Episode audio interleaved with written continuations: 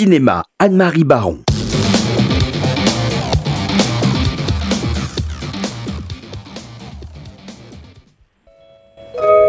Каждый фильм – целый мир. Мы с тобой даем людям возможность посетить эти миры. Ты даже не знаешь, как я выгляжу. Ты вообще не знаешь, кто я такая. Имя, возраст, внешний вид – все это. L'actualité de la semaine, c'est le Festival du cinéma israélien de Paris qui fête son 20e anniversaire avec Hélène Schumann comme présidente qui prend la suite du fondateur Charles Vrien, décédé le 29 septembre dernier. Je tiens à lui rendre hommage pour cette belle initiative. Le festival commence ce soir et durera jusqu'à dimanche.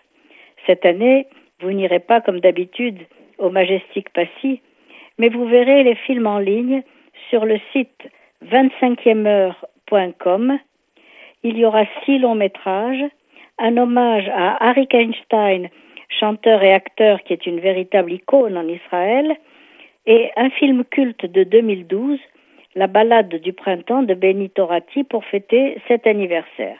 Et bien sûr, d'excellents courts-métrages qui annoncent un brillant avenir. J'ai pu voir certains des longs métrages et je peux vous conseiller de ne pas manquer ce soir le film d'ouverture dont vous venez d'entendre la bande-annonce Golden Voices d'Evgeny Rouman. Il raconte l'histoire haute en couleur de l'émigration en Israël en 1990, suite à la chute de l'URSS, de Victor et Raya Frankel, voix d'or du doublage de films soviétiques. Si leurs efforts pour faire reconnaître leur talent et en vivre dans leur pays d'adoption ne mènent pas à grand chose, leur nouvelle vie va leur réserver une série d'expériences drôles, douloureuses et absurdes qui vous amuseront et vous émouvront. Ne manquez pas non plus le film de Ludi Boken, Dernière séance à Bucarest.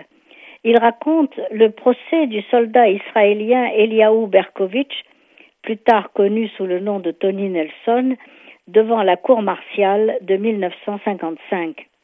Il est accusé de désertion pendant les 846 jours où il s'est rendu en France via l'Italie, puis au Vietnam, pour retrouver le meurtrier roumain de son père pendant la Shoah à Bucarest et lui faire justice.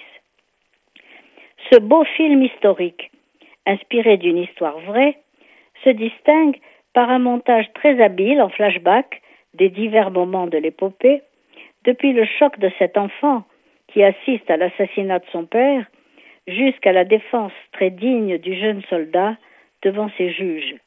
Le film pose des questions cruciales.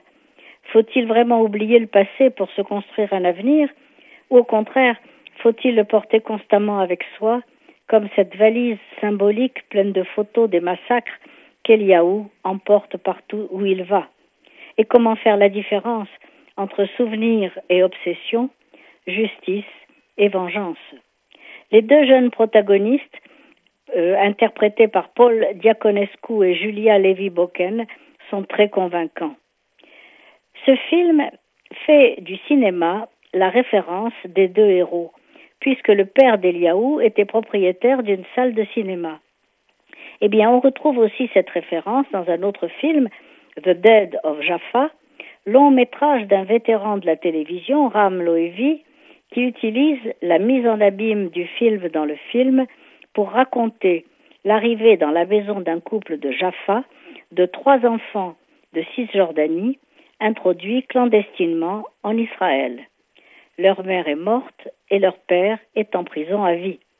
Malgré le danger que représente la dissimulation de migrants illégaux, ce couple stérile les accueille car Rita, l'épouse, voit en ses enfants une chance unique de donner un sens à sa vie.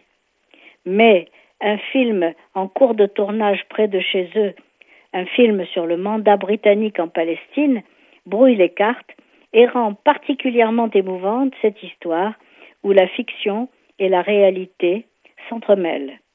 Je vous souhaite donc une bonne semaine au Festival du cinéma israélien de Paris, en ligne à partir de ce soir sur le site 25e heure.com.